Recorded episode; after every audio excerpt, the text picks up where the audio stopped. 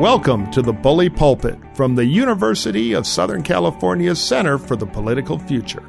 Our podcast brings together America's top politicians, journalists, academics, and strategists from across the political spectrum for discussions on hot button issues where we respect each other and respect the truth. We hope you enjoy these conversations. Hello, I'm Mike Murphy, and welcome, welcome, welcome to a panel I've been very excited about. Apocalypse Then and Now, Millenarian Cults to QAnon. So here we are. But of course, if you're part of the conspiracy, you knew all this. And you knew that I was replaced three days ago by an android. So this is all under the control of the deep state. But if you don't believe that, you're fact based, you're going to really enjoy this panel. I want to introduce our, our uh, tremendous team here to talk about that upbeat topic, the apocalypse. I'm just glad we have at least an hour till it happens, so we ought to be able to squeeze the panel in. Joining us is Marley Clements, who's a documentary filmmaker, political strategist, and co-founder of Bunker Crew Media. She spent more than a decade in Washington, where she's worked in various capacities for campaigns, think tanks, and advocacy groups. And her most recent film, right on topic, QAnon, The Search for Q, which she co-created and hosted, was released by Vice TV in 2021 and immediately became one of Vice's highest rated shows. Sylvain Piron is a medievalist and the director of studies and chair of intellectual history of medieval societies at the School for Advanced Studies in the Social Sciences in Paris, France. His research focuses on medieval intellectual history from the 12th to 14th century. He's offered numerous books, including Genealogy of Economic Morals the occupation of the world. And that's Google's best attempt at a translation from the native French tongue in which it was written. Denver Riggleman is a former U.S. congressman and a former Air Force intelligence officer. I may get into Area 51 with him just a little bit. Uh, he represented proudly Virginia's 5th District. Uh, he is CEO of Riggleman Information and Intelligence Group. He also makes a great whiskey, by the way. You can find that online. I couldn't resist a plug, being one day after St. Patrick's Day. Uh, and he's the author of Bigfoot, It's Complicated. A congressman and former intelligence officer explores the politics of true believers, Bigfoot and otherwise. Jay Rubenstein is a, uh, a professor here at USC, a history professor and director of the Center for the Pre-Modern World at USC. He studies the cultural and intellectual history of the High Middle Ages with emphasis on the Crusades, monasticism, biblical uh, I'm sorry, Professor, I'm going to mangle this because I'm Captain Malaprop here. Genesis and prophetic thought. So right on target. He's a former MacArthur Fellow and a Rhodes Scholar. So here we go. We're going to dive into all this, and I, I'm going to ask the the first question kind of on a historical basis because in these these apocalyptic cults and this stuff we we we you know you wonder where did it start where did it come from and i think the roots are essentially religious so who wants to take a crack at that kind of what the origin story of the whole idea of an apocalyptic cult uh, was. Yeah, why don't you both take a crack at it? You guys are medieval experts, so. Yeah, well, it's not medieval. The, the root is not medieval. It's ancient, ah. and it's it's Jewish. The, the whole Christian apocalyptic tradition has a Jewish basis. And the, the first uh, prophetical apocalyptical uh, texts are very strictly connected to the invention of monotheism, and the earliest are like the book of Ezekiel uh, in the sixth century before Christ. And this is very basically it's a way to solve the problem of uh, universal God connected to one specific people. And God has to give the final victory to that people before the end of times. So this is that's why you have lots of narratives invented to explain that uh, the unfolding of events that will lead to the uh, final victory uh, of the Jews led by someone who should be the Messiah. That's the Messianic uh, tradition, which has been mm-hmm. taken then by Christians since uh, uh, Jesus Christ was himself a Jew and was thought to be the Messiah himself. The problem with the apocalyptic tradition is that it's aimed toward the final victory of the Jewish people, but they are written at a time when that was pretty far off. The Jewish state had been destroyed. The Jews were in the Babylonian captivity, or with the book of Daniel, they were being dominated by the Seleucid kingdoms, the successor states to Alexander the Great. So Judaism was at its political nadir when these things were written, and they were kind of fantasy texts about here we're coming back. With Christianity, it begins with the book of the Apocalypse, which was written around the end of the first century AD by somebody named John of Patmos. And the word apocalypse literally means revelation. That's why we call it in English revelation. And it's about a, a revealing of what's going to happen at the end of time, an unsealing of books. And you can see now what the outcome of all of history will be. Now, a victory of Christianity or Judeo Christianity at that point for John of Patmos. Well, connected to that, I think, is this idea of the Antichrist, which now is thrown around as a label of an enemy, you know, that's going to come forth and be, be eventually defeated by, by the Savior, uh, in, at least in Christian uh, uh, thinking. what, what, what, how, how did the Antichrist kind of move into this? I guess you need starring roles in an apocalyptic drama, so they were done. Yes, it's a very interesting history of of this uh, the world because the world does not belong to uh, the Book of Revelation, as many people would, would think, and it appears in in uh, the epistles of John with a different meaning. Whereas the, the true beginning uh, of the story is uh, Saint Paul in the epistle, the second epistle to the Thessalonians, in which he speaks of the um, the iniquitous uh, the son of perdition. So there are other names, the, the adversary, uh, other names to describe someone who quite clearly is the Roman emperor. Uh, we, yeah. that, that, that, can be understood. This is the enemy who will proclaim himself God and who will sit in the seat of God in the Temple of Jerusalem. Uh, with this always this, the same notion of a final con, uh, conflict uh, in which Christ will have victory. So the construction, turning that uh, notion that there will be another uh, battle, that Christ was the Messiah, but he lost as, instead of winning. So there should be a final victory of Christ over his adversary. And this has been constructed throughout uh, patristic times. The first uh, author is um, Irenaeus of Lyon. Uh, in, in, the late second century. So there is a long story of constructing who is the anti- Antichrist, but with this problem that he's not mentioned really in the in the book of Revelation. But then uh, hmm. knows more about the, the, the later biographies of the Antichrist that have been uh, constructed throughout this imagination. Yeah, he really took hold as a character um, with the advent of Islam and with the um, Islamic expansion to the extent that it threatened the security of Constantinople, the, the capital of the Greek Christ, the Greek speaking Christian world. And when that situation appeared to be at its most dicey, when it looked like Constantinople might not survive and might become a Muslim city, a, biogra- a text was written, a history of the world called The Revelations of Methodius. We generally call him pseudo Methodius now because he's not the real Methodius. And he constructed a scenario based very loosely on Revelation and on the book of Daniel in which a last emperor would appear to battle. The last emperor would appear and he would drive Islam out of Jerusalem. And then Antichrist would appear after the last emperor had laid aside his crown. In a good story, you have to have heroes and villains. So we had a hero, last emperor, and a villain, Antichrist, who came after him. This got reworked in the later 10th century in France into an actual biography of Antichrist, which is difficult to do. You can't really write a biography of someone who hasn't lived yet, but um, somehow they managed and they, they developed details about his life. He would be Jewish.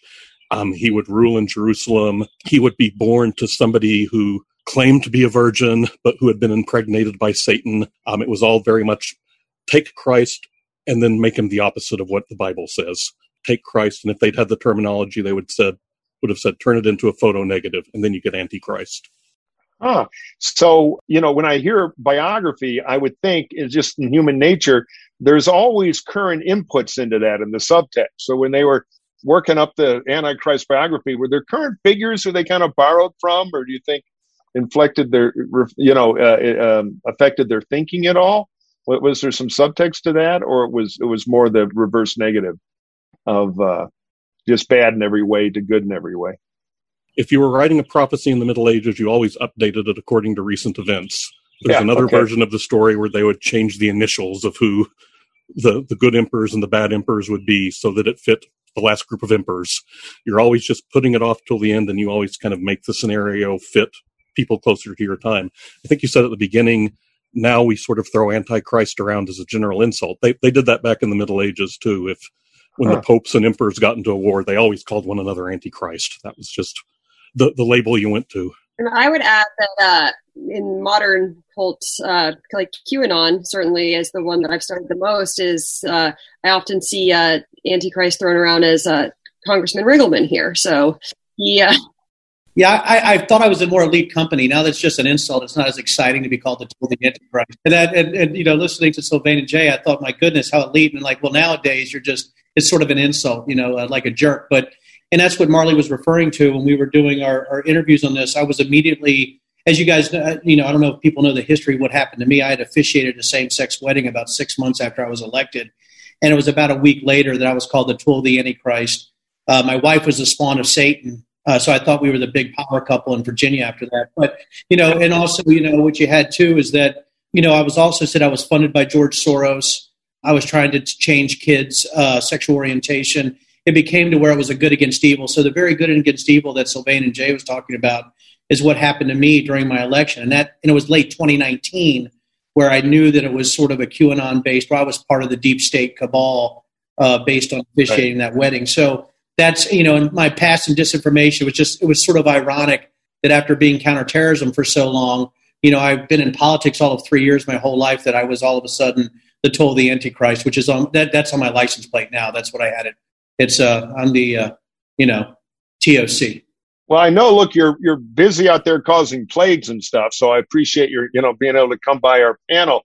Now you know it's interesting as i hear this as a layman some things are just universal in in in promotion and i guess any boxing promoter can tell you the same thing. Nothing beats a rematch and a lot of this is built on where don't worry we're going to win the next one and then there's going to be a really big one but they what's interesting to me about apocalyptic theory is there's always at least often in, in the contemporary stuff a certain precision to the date it's always a week from thursday you know or there's always a magic date where at high noon and this repeats again and again. I guess you just have to, to have the box office to have the thing be real. You have to have the presumption of a specificity, right? I mean, what uh, what do you think, uh, Professor uh, Piron?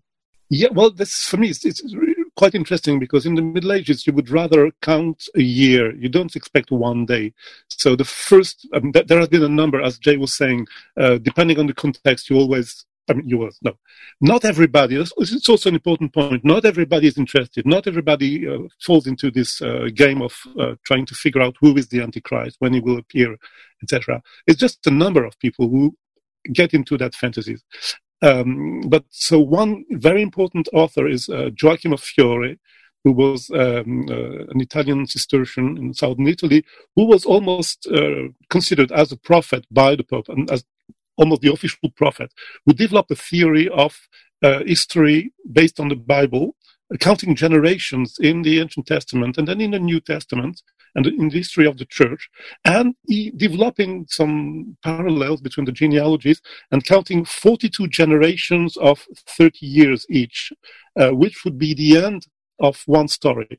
And that would lead to uh, 1260. And so uh, Joachim died in 1202.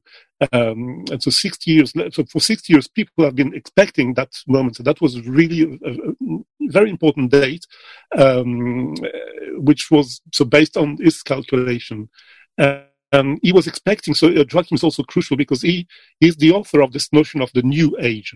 Literally, the new age will be the age of the spirit starting at, at that moment. So that's not a, the expectation of the end of the world, but the expectation of a crisis after which so the Antichrist is defeated and after that, uh, there is a period. So for Joachim, that not not real historical length, but just new age starting. And so that was the, one of the strongest expectations that developed throughout the 13th century. Huh. And that's one of the key things about apocalyptic thinking that gets lost today because I I, I, think the reason is most of us now, when we think of apocalypse, we do think of the end of the world, and we've had a very easy way to imagine that. That's you know nuclear holocaust. They didn't really, right. they didn't have that in the Middle Ages. They didn't have that concept to fall back on, and also a lot of apocalyptic thought was, in fact, happy. Um, it was optimistic. There was a sense that at the end of the at the end of the time, or at the end of this second status that Joachim of Fiore wrote about, there would be a great renewal on Earth. Um, there would be a a storm, and now I'm getting into some QAnon terminology here. There, we're in the calm now. There's going to be a storm, and then there's going to be an after storm when peace and something like, in modern terminology, economic prosperity and justice would be restored right. on the earth. So the apocalypse can be a good thing from certain perspectives. Yeah. So in their metaphors, it was a restart and a cleansing and a mm-hmm. better life ahead. Now, Denver and Marley, you guys have had a lot of practical experience and journalistic insight into QAnon and and the allied cults. Am I wrong? Because again, I'm I'm just some knucklehead who kind of tries to follow all this stuff, but it seems some of those folks kind of enjoy this whole next Thursday it's all going up. You know, it's kind of an enthusiastic hobby. Is that is that true? You know, oh, I don't have to mow the lawn because thank God, you know, you know, get even with Denver Riggleman lightning storm day is coming. Or uh, am I missing that? But there seems to be almost a fetish for it, particularly the specificity and this idea the world's about to end, so we have to organize our lives about being upset about that. What do you think, Denver? You know, I, I got in a little bit of trouble because um, I was in an interview, and I got in a lot of trouble with Marley. But I was in a, I was in an interview where I said it was almost like this conspiracy theories where they're kink, um, and they do get excited about it. And the issue that I had, you know, when you're when you're going forward with this type of um, messianic sort of conspiracy theory, was trying to get over that they did not care about facts at certain points when I was trying to speak to individuals. It was about emotion, but it was a simple idea that somehow I had gone against the grain of good against evil, and I was now on the evil side of the ledger. And um, I've never seen so much excitement for people coming up to me to confront me. And I'm going to give you guys something that's a little disturbing. Um, it's interesting, and, and I, I, I don't know if I said this in the interview. I know Marley and I talked about so much, but we had an individual come right up to me and say, Denver, you're evil. You're the general of the sodomite armies. Um, and judgment will come upon you, you know, and that is the kind of things I had to my face. And, and I'm just telling the whole panel here, this wasn't something I was just getting on Twitter. Now I've been called, you know, you talk about Twitter or social media. I might, I might have been called the a pedophile, antichrist, evil, you know, down the line, right? But people had no problem confronting me as a congressman as somebody who was generally evil. And, and that is that's the thing that I think I had the hardest time overcoming, and that and that's my own family too. So let's let's take this into account that I've lost so many family members and friends, uh, some that I knew over 30 years, saying that not only I had betrayed my country, uh, but I had betrayed God. And that's the thing that I wanted people to to understand is that I've gotten this to my face that I betrayed God when I went against President Trump and called him out for perpetuating conspiracy theories. Marley, what what is a QAnon expert and an investigator? What what do you think about that and this absolutism and the social glue that kind of holds it all together? Is is purity the magnet? The closer you're under the theory, the farthest from facts, the the higher you rise in the hierarchy of it, or what? What's your take on all that? There certainly is a little bit of that, and when we're talking about the dates that they've chosen, uh, you know there are they put together calendars and lots of uh, really math that doesn't make sense to pretty much anyone certainly not me um, to to establish what these dates are. But one of the things that qanon has done is create these sort of mini celebrities within that world right? And so one of the things that they really like to do and i think one of the reasons they continue to pick these dates is uh, many of the influencers within the q community are able to really come up with some wonderful theory about why it's going to be this date and then that gains them a ton of popularity within the community right? And so for the moment they get to be the sort of it guy of or it girl it guy of the qanon community. And so it brings to them so many followers that there is an incentive to continue to try and find these dates and and bring a uh, larger group of followers. Does that give it an air of pseudoscience? Because in the performing art of magic a lot of magic is called mentalism which is based on things that sound logical. Well, take the fourth letter in your name and the year you were born and count back. And it's basically a forced math equation to come up with a number. So when they pull the card out of the locked box, you're like, how did he? It seems so rational when in fact it's totally controlled. Is that what the number part of this is about? Just to thicken it out or, yes, you know, uh, yeah, okay. Anecdotally on this, I saw a, a post yesterday that said that, uh, on March 31st, uh, March, I'm sorry, March 21st, the, uh, that was the first day of the year that there would be, uh, the sun would be up longer than than darkness, right? And so uh, as it shifts to that, that is an indication that it's dark to light, which is a QAnon term. Uh, and therefore that is 321 is the date on that and if you reduce that as a fraction you become it's 1 7 1 over 7 which means 17 which is this q is the 17th letter of the alphabet. And so irrefutably this must be the day that the storm will be coming. And you see that over and over again of just like being able to be like look there's math there's science. And uh, people feel really i think empowered and they feel a sense of you know intelligence around that that's one of the things that really fascinated me about QAnon when I started to read some of the texts is it seemed to be really reviving a lot of things from the medieval playbook. And it is drenched in religiosity even when they're not being religious. So like the thing Marley just said about it has to be after the equinox because it's getting lighter. That's that's how we determine Easter.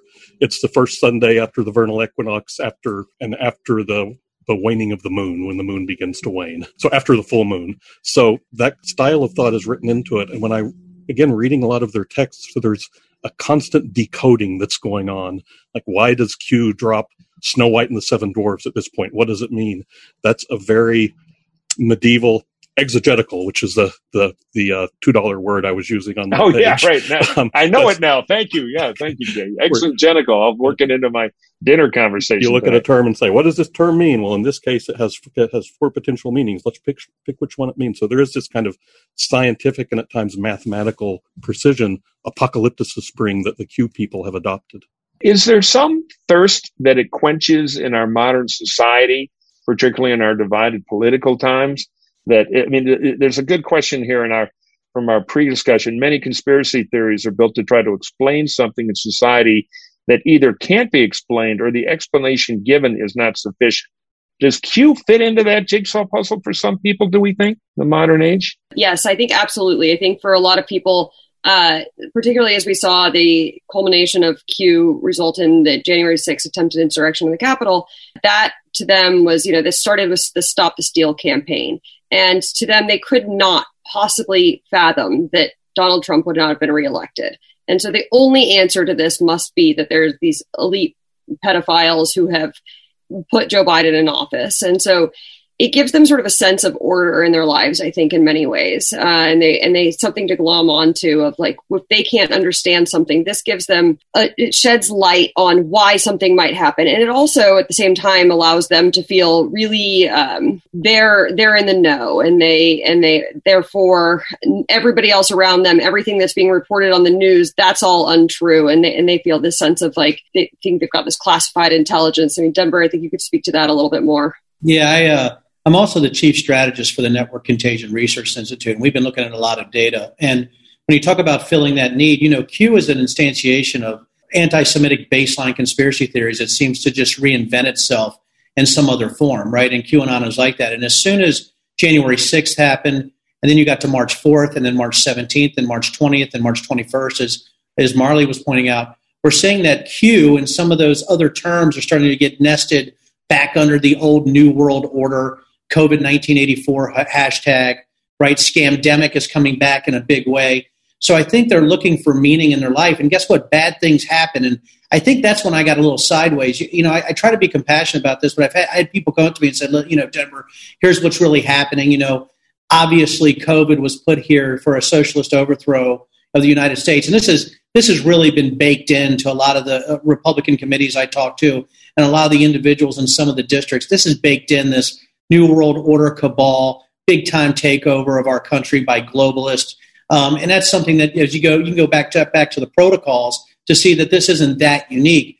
But they're always morphing and switching based on their belief systems and something that gives them a way forward or to try to explain the uncertainty. And and I got to tell you, you know, again, even I can use my own experiences, but it's even friends of mine that have that have honestly said, "Listen, you know this is true, uh, Denver. You're just sort of pushing against it because you're you don't have faith to believe that this is happening. And and that's the issue that I have with all this, and, and the problems I think I've run into is I'm running out of ways, and that's why I'm glad to be on this panel. I'm running out of ways to fight this or explain this to individuals using fact based arguments. It's not working for me very well.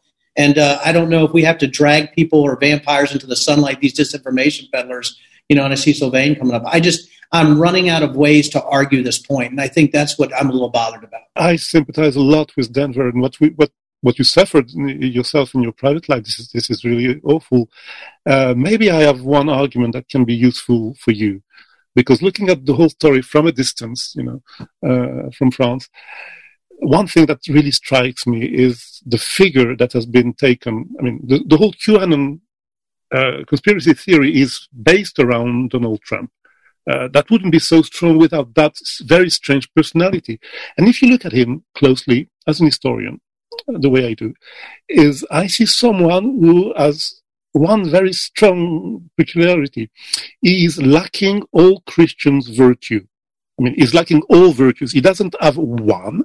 He has a sort of impudent display of all the vices of uh, lust, uh, greediness, uh, love of luxury. He uh, he loves gold everywhere, even in the toilets. He loves towers. So if you put all that together, you, excuse me, because we've been discussing the Antichrist.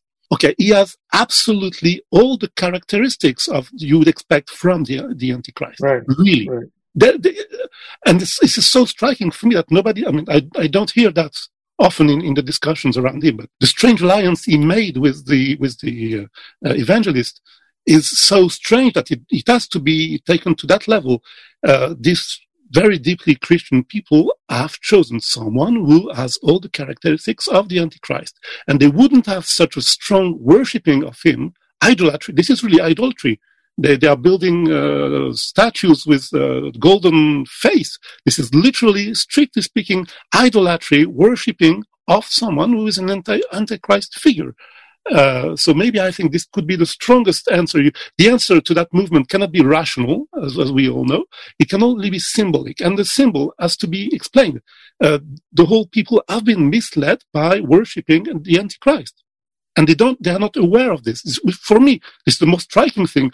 People who are trying to pinpoint the, Antichrist uh, everywhere, even in in uh, clever, uh, courageous uh, congressmen, are unable to see that they themselves are worshipping yeah. the, the, the, most, the typically antichristic figure. Yeah, it's amazing. The Antichrist's biggest con will be appearing as a Christ. And actually, that's in the Bible. I was going to add to what Sylvain said. The one characteristic you agree on about Antichrist is he will fool the elect. And Denver, if you want to throw that out at the people, say, oh, you're the elect. Exactly. Antichrist will fool the elect. And even the most basic, stupid sign from the Bible that's made its way into popular culture is the number 666. The only current association with that is Donald Trump's son in law's most prominent real estate investment, 666 Park Avenue. Yeah. What more do you want? We've got our villain. That's good.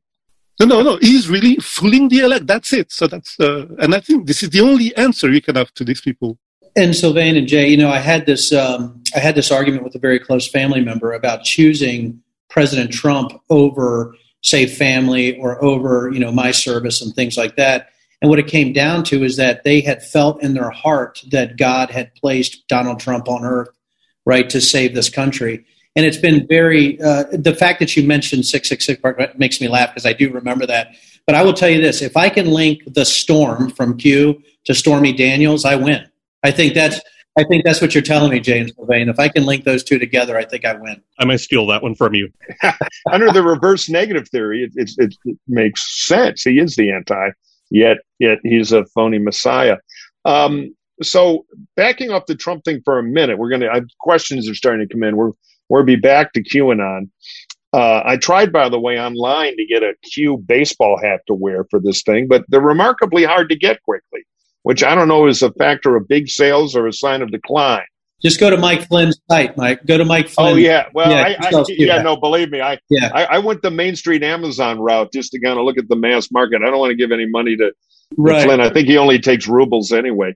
So backing up a little to de-Trump it, but it's a it's a great cult moment because I remember this took hold of pop culture. I think worldwide, but I know in the U.S. Uh, in December of 1999 as we headed toward the big 2K millennium, the famous millennium bug, that basically every computer in the world was going to explode. Airliners were going to drop out of the sky. The power was going to go away. I mean, it was, It was big and it penetrated pop culture. Do you see some of the same things there? That kind of unified field theory without facts, but a little bit of scientific gloss on it. What uh, what what's your take both historically and from people who look at QAnon? You see similarities there? It didn't seem as harsh and as tribal as QAnon does, but it it just showed the attractiveness of of a big conspiracy theory that predicted a a total disaster at a given moment. Anybody anybody worried about their computer that day? They remember what? Uh, want Jay? You want to take it? I remember that day well. Um, and one of the topics in medieval history is the year 1000. And did the year 1000 lead to massive fears about the end of the world? Something we, we argue about heartily. One thing that it did, the year 1000 did lead to was the first pogrom in Europe, strangely enough. And a lot of the themes that we've been talking about seem to coalesce around these moments. There was a word got out that the Church of the Holy Sepulchre in Jerusalem had been destroyed, and the immediate villain to blame was local Jews. The Jews had been conspiring to do this. So there's something about the DNA of conspiracies which draws all these things into dialogue. The difference with 1999 is that it's one of those things where there was sort of a conspiracy, there was something you could point to. There were people worried about it. Computers were being reprogrammed. Q, and I'll, I'll ask Marley maybe about this because I, I know you've been doing the most general work on Q. I can't find anything there that touches on reality. Is there a scientific gloss to it that helps anchor it for people?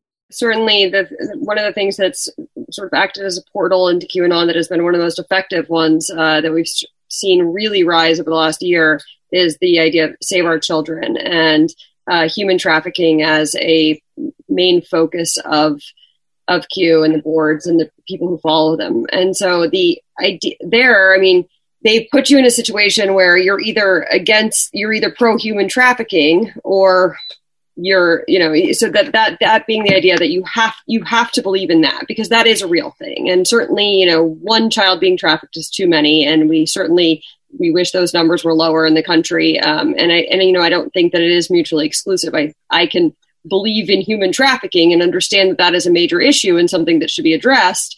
And also not think that Hillary Clinton's running it, right? Uh, and so I think that that's the sort of scientific gloss that they like to put on it. And the other thing I would add on the Y2K thing is that the difference sort of now being that the digital aspect of QAnon, right, is that that can spread so much more quickly. Uh, you know, this isn't, you're not tuning into the news, you're not just having conversations within your community.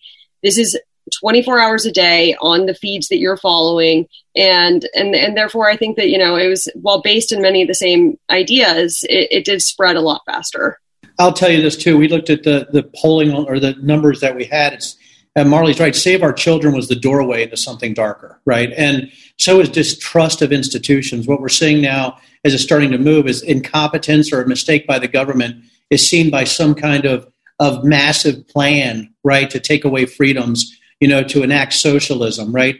Uh, to change the sexual orientation of children, which is what I had after I officiated that wedding. So, and the other one you're seeing now, Marley's right, Save Our Children is election integrity. That's the doorway to stop the steal, right? Uh, you know, where one or two small things might be actually exploded into, my goodness, you know, NSA came in and changed the votes, or Chavez, the ghost of Chavez, invaded Dominion voting machines. And so I think there's this kernel of truth that they always wrap things around, which is distrust of institutions, save our children. All these things have little kernels of truth or or maybe something that went wrong that you can point to. But as far as Y2K, right? I mean, I was I was in the squadron building. I was a B1 intelligence officer then, and I remember the the in there that night. But um, this is something far different, and I think Marley's right. I think they can mainline this digital virus directly into their frontal lobes with all the channels, and they can pre-select their echo chambers so now everything is true. Their facts are their facts. And, and again, just like, you know, Sylvain, I'd love to use the, look, you know, the Antichrist might be the one telling you everybody's an Antichrist, right? But um, the issue is, is I think the belief system is so baked in in some of these areas. I don't know how to extract, you know, that belief system out without me. And, and listen, I walked into a committee meeting with 60 people, and 59 of them wanted to tear my arms off, you know, after the after the wedding, and thought I was being funded by Soros it was not a good time. And again, no matter what I said, facts based did not matter. So, Marley, on the topic of facts based and kernels of truth and scientific loss, one thing that always puzzles me is when these conspiracies name something, because they've got the foolproof way to know, and they always cite an unstoppable secret force that, of course, can manipulate elections or whatever. And then it doesn't happen. I mean, March, what was it? March 4th was when Godzilla was going to land with Trump riding him like a horse and become the president, and it didn't happen. So, what, what happens inside these movements when whoops? Um, and doesn't that create any doubt among the followers, or facts so irrelevant that they have the perverse reaction of hungering for a new theory to keep the thing going? and anybody, but we'll start with Marley. Certainly. I think that, you know, and with Q, we can say, you know, many of the followers that sort of does harden their resolve. It means that they, it's, it's another day that they have to believe it. And at this point, you know, they're so deep in that it's that they, they must have just been wrong on the math. They've got to, they've got to find the new math for this. And they, they figure because the prophecy itself could not be wrong, right? So it sure, certainly does harden the resolve. I've also seen recently, and certainly as it relates to January 6th, I think, you know, that was the plan. This was the storm. There was this was not there was no confusion around what they were supposed to do. They were supposed to go there and drag out legislators and take the Capitol for Donald Trump, right? That was the absolute plan for this storm. And I think that that on paper or on a screen is one thing, but I think also a lot of the people I've been speaking to several people who were there and who thought that that was what they were going to do. They got there, they looked around and they were like, whoa, this looks a lot different in real life than it does like in my head on the internet, right? And and this is uh, wh- what have I signed up for? This is actually terrifying. And looking at these you know, buildings with all this, this uh, just the history of the mall and and the Capitol itself, and thinking, you know, these buildings are so awe-inspiring and to see them being destroyed in front of their eyes and see the violence happening around them i think some people did actually feel the need to uh, take a step back and be like, I'm not really sure what I've signed up for here. Uh, and and so you know, hopefully we'll continue to see that with Q as as more light is shed on it. I think that you know, Q being an anonymous figure himself, it'd be great to be able to uh, you know show who's behind that cloak and and make it a normal human for people to look at uh, because then you can do oppo on a normal human you can put out pieces about him right you can't do that on an anonymous figure and so I think that as more continues to come out with Q and these prophecies continue to fail, we will see more people err on that side. But there are going to always be those who just resolve hardened all in. Yeah, you know, interestingly, if you think that's a very good framework because when you take people out of the digital fantasy world and they try to conduct this way in real life, it gets scarier and harder, and that's uh, that might be partial tonic for it. Uh, anybody else on this topic of um, how they take no for an answer, you know, when it doesn't happen?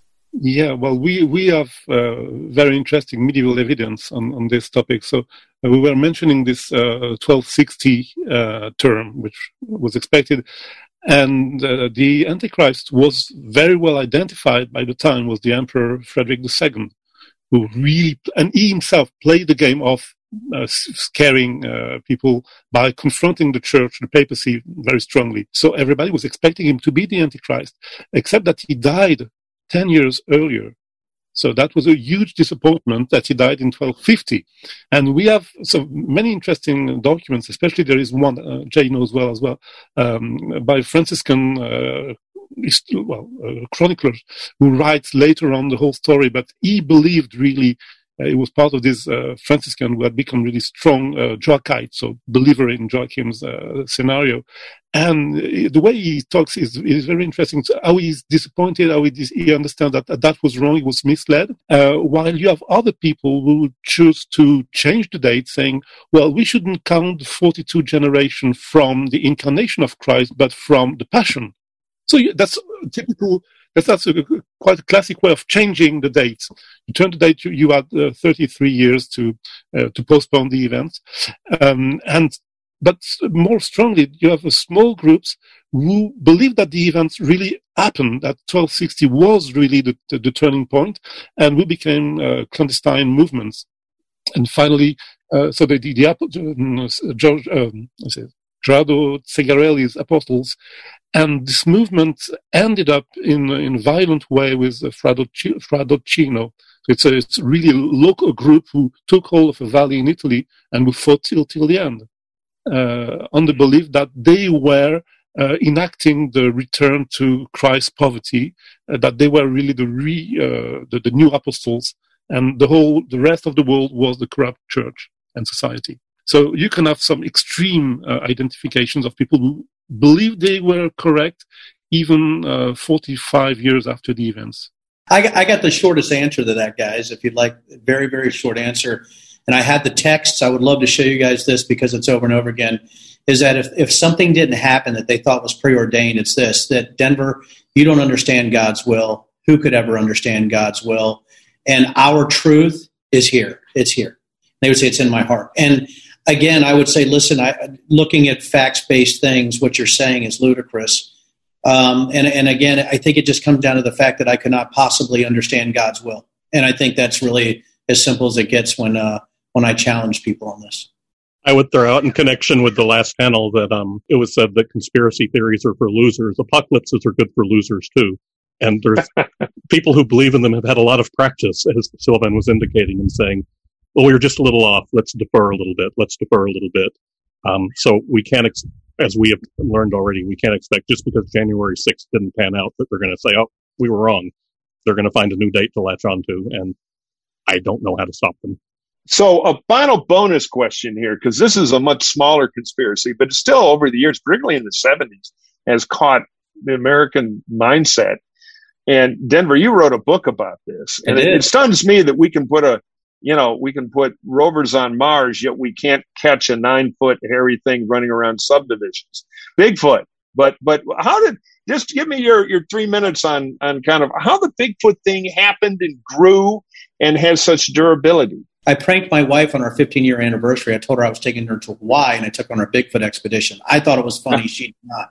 You're um, still married. So, right. We're still married 31 years. Yeah. I don't know why she's with me. But anyhow, I was in Air Force. I was actually working for the National Security Agency then, and I was just absolutely enthralled by the people who believed in it. And it was at that point that somebody told me I'd been sent there by the NSA to make a list of names to make sure I removed them from the map so they couldn't prove that Bigfoot existed. So I said, is there a belief system issue here? And guys, I want to give you something that I haven't told. You know, I was raised LDS.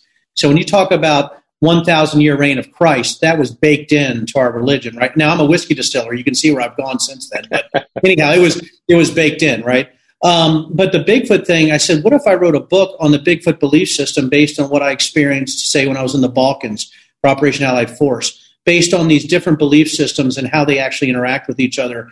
And what I found was that it's so pertinent to today that this, these belief systems on Bigfoot have completely been baked into these people's lives. It's what they live for. And by the way, Mike, we would never catch Bigfoot because he's called the Quivintalure, and he's a mystical long jumper between dimensions. He's been here oh, for a oh, long time protecting us from the Dracos, right? So, on the 240 plus million year war between the harmonic universes, or he's an interstellar UFO drop off, right? He's running around the woods with little green men, and they can actually beam him back up, and he's here to protect the environment. Or he's part of the Native American mythology, or he's a biological entity, some type of Homo erectus or Gigantopithecus blacki that can actually use infrasound or mental telepathy to terrify you where you can't see him. So of oh. course you're never going to see him, and that's the thing is that what just exactly what Sylvain and Jay Marley have been talking about is that there is no way I can prove to them that Bigfoot doesn't exist. It is it's absolutely out of no matter what I did, I could right. not do it. So what I did was I wrote a book about how these belief systems actually completely inundate these individuals' lives and how Bigfoot guys who run expeditions are grifters, conspiracy grifters. And I think you see that in QAnon also with the Mike Flynn's and Sidney Powell's, even right. the Trumps. People made a lot of money off this grift. Bigfoot expedition people made a lot of money off Bigfoot people, thousands of dollars just saying Bigfoot existed. So it's a pretty interesting I think, uh, uh, I guess not a coincidence, but it's interesting that Bigfoot and Q seem to have a lot of things in common. Yeah, there's always a grift. I remember during the peak of the Scientology thing, some friends and I had a little too much to drink and cooked up a scheme to chart, start a church of the Thetans, which in their reality construct are the other side, so they could slip us money to do theological debates and everything, build a few buildings. Of course, we That's never did smart. it, but yeah, no, I thought why not? That would legitimate. They could have. Well, no, the Thetans are right. No, we'd have we'd have a lot of conferences at Four Seasons. But anyway, let's go to our questions now. The first one is from Rich Persida. Don't things like the rapture and the end times come at the end of the 18th and 19th centuries with the theology of John Darby and the fundamentalist modernist split? And we'll give that to our historians here, either or both. I would say uh, I I grew up in the um, small town Protestant tradition, so the rapture was baked into my religion, to borrow Denver's terminology. And yeah, that the rapture is a very modern concept. It's not in the Bible. I think followers and believers of the rapture are surprised to learn it's not in the Bible, but it's it's kind of it's our version of the millennium of the thousand year reign of Christ that we have on earth, except now rather than Christ coming to renew the earth, he's taking all the good people away so that the earth can be, well, smashed to a pulp. Our next question is from Sherry Fosschultz.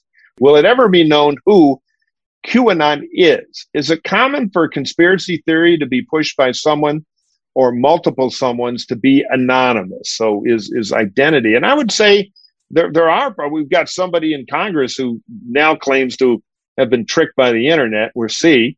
Uh, and Denver, you experience people coming right up to you, and I'm sure you've met a lot of people in the movement, Marley, in your journalism. Isn't being anonymous a key part of it, or just a, a feature of some? Be, there's an anonymous digital prophet, and I think that's what really we talked earlier about. You know, a fetish or a kink, or they you know sort of get off on this, but you have an anonymous digital prophet that's giving you revelations through Q drops that you get to decode, right? And uh, listen, you know, I, I think that's that's part of it is that they had to stay anonymous. Now, of course, there's people who said that they're Q. Marley knows all of them, I, as I do, and you know the Watkins. You know, there's so many people out there who claim to have been it or don't or, or coy about it because there is something sort of neat about an anonymous digital prophet that has direct access to President Trump as an intermediary towards God's chosen that can actually push this out as revelatory sort of tidbits that people can take and run with. So I think there's there's an allure to that. Now, I think at some point people are going to want to take credit because there's money involved in writing books and continuing the grift. Um, but um, it didn't seem that important in 20, 2019 to know who Q was. But by God, after January 6th, it seems pretty important. And I think that's why you're seeing this increased interest in a in a fantasy that could be weaponized the way that it was. Marley, what do you think? I, you know, in terms of are we ever going to find out who's behind it? I think different people have been behind it at different points. Uh, all my research points to that. I think there's a big piece coming out this weekend that's going to be talking that's pointing to Ron Watkins, who runs the 8chan server, right? Uh, where Q posts and and certainly maybe Ron has does post. Uh, I would not be surprised by that at all. Uh, I think they, the people who run the 8chan accounts, uh, they they have access. I know they have access, and they can totally do that. Uh, I think there have been, you know, it's moved around to different accounts. Uh, there have been different sort of trip codes associated with the posts. I think it has evolved over time, and I also don't think that it was necess- it's necessarily one person. I think that it is sort of just this group of people who, as Denver said, this is a monetized grift that is uh, you know, people like Mike Flynn, Sidney Powell have uh, really latched onto, and you know, maybe they're lending some language or things like that to advise on this. I think that there is a group of sort of former intelligence officials who are advising on it and know who it is, and it is this entire sort of group of people that you know is unlike you know, very similar to any sort of political operation of just pushing they they everything they put out made Donald Trump a prophet, made him this god, and it really built his base in a way that he, they could never leave him, uh, and they would have to continue to vote. And so for him, and so no matter what he did, right? And so uh, I think that that that's probably a lot of people that were attached to the Trump campaign and, and around him that were involved. And we, I don't know if we'll ever see them all, but we're going to find out some of them for sure just briefly to say that this is a, a huge difference with medieval cases in which uh, you don't have anonymity, you have pseudonyms. So prophecies are always connected to pseudonymous uh, names, famous names, but uh, clearly not related to the to the writing of the prophecy. And it's always at a distance, uh, either in the past or uh, in space. And and you have the, also the the interpret commenting, transforming the text. So you, you don't have this uh, re-elaboration, production of uh, uh, new prophecies continuously as in, in the way Q is doing. So this is really something totally different, I, I think. Hmm. It's interesting. This manipulation, this constant manipulation of the prophecy. A question from Hannah Mason. I'm going to prove what a brave moderator I am because there's some language here. I'm going to stumble over pronunciation, but I, I'm fearless. Here we go. From Hannah, one area of research interest for me is the fragmentability of social bodies and Lucretius on the nature of things, which is tied to Epicurean belief in the inevitability of apocalypse or world destruction. Do you see these same kinds of fears about the precarity of fragmentability of the state, even the earth itself, or even the earth itself in modern conspiracy theories? So, anybody want to address that? It, it, uh, does seem like an interesting question. I think this is one of the differences between medieval and modern prophecies. Again, like Sylvain was just talking about with anonymous versus pseudonymous, pseudonymous, or however you say that. My future radio career just got shot with that, that pronunciation. In the Middle Ages, there was always a sense that the Earth was going to be renewed. It wasn't going to break apart. It was going to come together. I don't know if I would lay the blame or credit at Lucretius or the rediscovery of Lucretius for our current take on it, but certainly in my lifetime, the sense has been no, the Earth is going to be torn apart at the end. It's it's a much more dour, pessimistic, hopeless take on what the apocalypse means from what the people Sylvain and I work with were used to. The general idea is that the Earth will go flat. The mountains will fold, the, the, the sea will uh, disappear, so everything will be flat. We're talking about flat earthers now, Sylvain. My God, we no, round, round, round. It's like a bowl, like a flat bowl. Yeah, yes, the spherical earthers. Brian Frostacci wants to know this is a great question. Is there a convenient correlation online or in print of QAnon prophecies, responses, and so on? I have found it tough to find primary sources. So if you want to dive into this, and I suggest you buy some Excedrin, where, where to go? So I know one place, and Marley probably knows some places. If you want to go to Twitter, go to Q Origins or the uh, you know they it's just a person who talks about all the Q drops and tries to actually put it into one sort of ball, right, of, of, things that you can actually look at. There's a lot of people that might have some different um, takes on these Q drops, and I think uh, I've found this out that there are people that there seems to be some competition in the Q world on the origins and on the drops too, which might be a whole nother hour uh, of sort of the competition within the anti-Q community, which is really interesting. Um, but and but there are some places that you can go. Q Origins, some podcast, QA podcast, things like that. You can go that talk about the origins of Q and sort of try to get every single Q drop out there. Marley, you might know some other places too. I, I don't know that's readily accessible. Those are the ones I know that are accessible. Um, obviously, the NCRI, we put out some QAnon studies I think are very, very incredible in the Network Contagion Research Institute about where QAnon sort of comes from, but how they how they interact with social network communities, which is something we're looking at very closely. And so that's the Network Contagion Research Institute. Also, Rutgers University, American University does a great job. There's something called Peril, P E R I L, that you can look at also. So there are places out there, uh, but again, it seems like yeah, Q Origins seems to be a really good place to go if you want something quick, you know, on social media, on Twitter. And Marley, I don't know if you know some other places. Yeah, I mean, I think that Q Origins is a great resource, and uh, beyond that, I know that there is a um, Medium account that continues to uh, post all, all of the prophecies and debunking them. Um, I would I can share that link with uh, the the organizers of this great event later, and we can pass it along to uh, this person who has the question. But I, I can't think of it all off the top of my head. But there are several like this that that really unpack a lot of it. Yeah, we might have to come up with Aaron to claim they're like one or two letters off and, you know, create a create a fog of distrust. All right, our last question, we should be brief because we're running out of time from Justin Bortnick.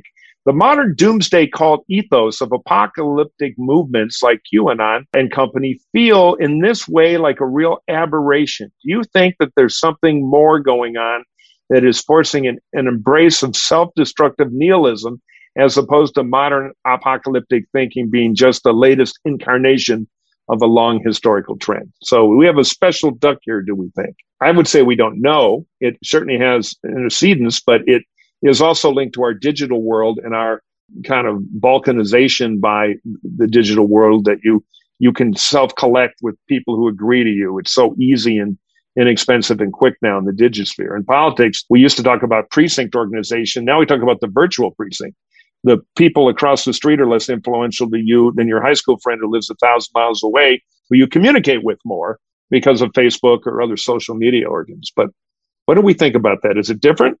QAnon seems different to me. I've never seen anything that just draws all of the different conspiratorial threads together into one really elaborate and frightening picture. And I think, Mike, you put your finger on the huge difference now, I think, is, is in fact social media.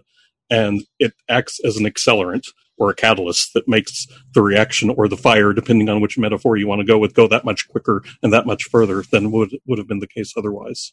And I call Q a conspiracy sticky bomb. So that's Jay said it much smarter than I did, but uh, it's it's a it's a conspiracy sticky bomb where everything sort of nests underneath of it or attaches to it. But I'm gonna I want to say this: we see it as nihilistic, right? We see it as a you know something to look at, but they see it as hopeful. You know, they're in there thinking that it's good against evil. What I'm seeing is an energy and excitement that they've grasped this ability for good to win over evil. And I see it all the time. Is that I don't they might we might see it as nihilistic or this is a little bit nuts they see it as their way to save the world, and I think there's yeah. an excitement out there for it.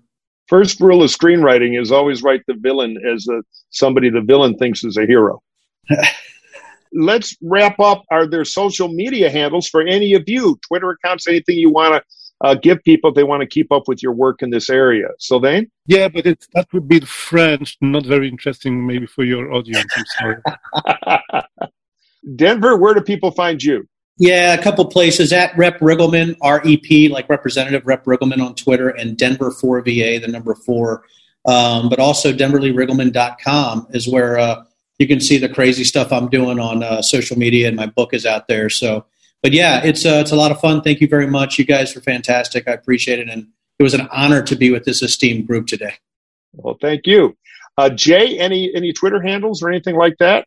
Yeah, I'm on Twitter at JCR Historian my editor would probably now kill me if I didn't say I do have a book related to this called Nebuchadnezzar's sure. Dream. Nebuchadnezzar's Dream thought it was a great marketable title, um, which shows how much I know. But um, that's out there and not too pricey. Yeah, my friend Graham Allison uh, put out a very important book in foreign policy called Thucydides' Trap. And it said, gee, going for the cheap paperback sales, aren't you? Title like that, and movie rights will go for a zillion. Uh, Marley, how about you? You're Obviously, you've got the documentary out on Vice, but any Twitter handle or anywhere people can follow you? Certainly, I'm not uh, super active on Twitter, but you may follow me at Marley D Clements, and uh, I sort of keep updated on the work that we at Bunker Crew are producing. We continue to look at strange culty topics uh, and the way that they influence culture. So people who are interested in this might find that interesting. And then, yeah, I would say that just watching the three part series on Vice, uh, Rep Riggleman is in it. It's uh, really does a good job of unpacking the history of Q and where that is now and some of the people that we believe are behind it. Excellent. All right. Well, Sylvain, Denver, Jay, and Marley, on behalf of the Center for the Political Future at USC, my conspiratorial partner, Bob Shrum, and the rest of our staff, thank you so much for being part of our. Uh, our attempt to shine a little light into this this world of the apocalypse. It was very, very helpful and very, very interesting. So thank all of you and to our audience. Thank you for joining us. Thank you for joining us on the Bully Pulpit. It helps us a lot when you subscribe and rate the show five stars wherever you get your podcasts. Follow us on Twitter at USC POL Future. That's USC POL Future. Follow us on Facebook and YouTube and visit our website for upcoming programs.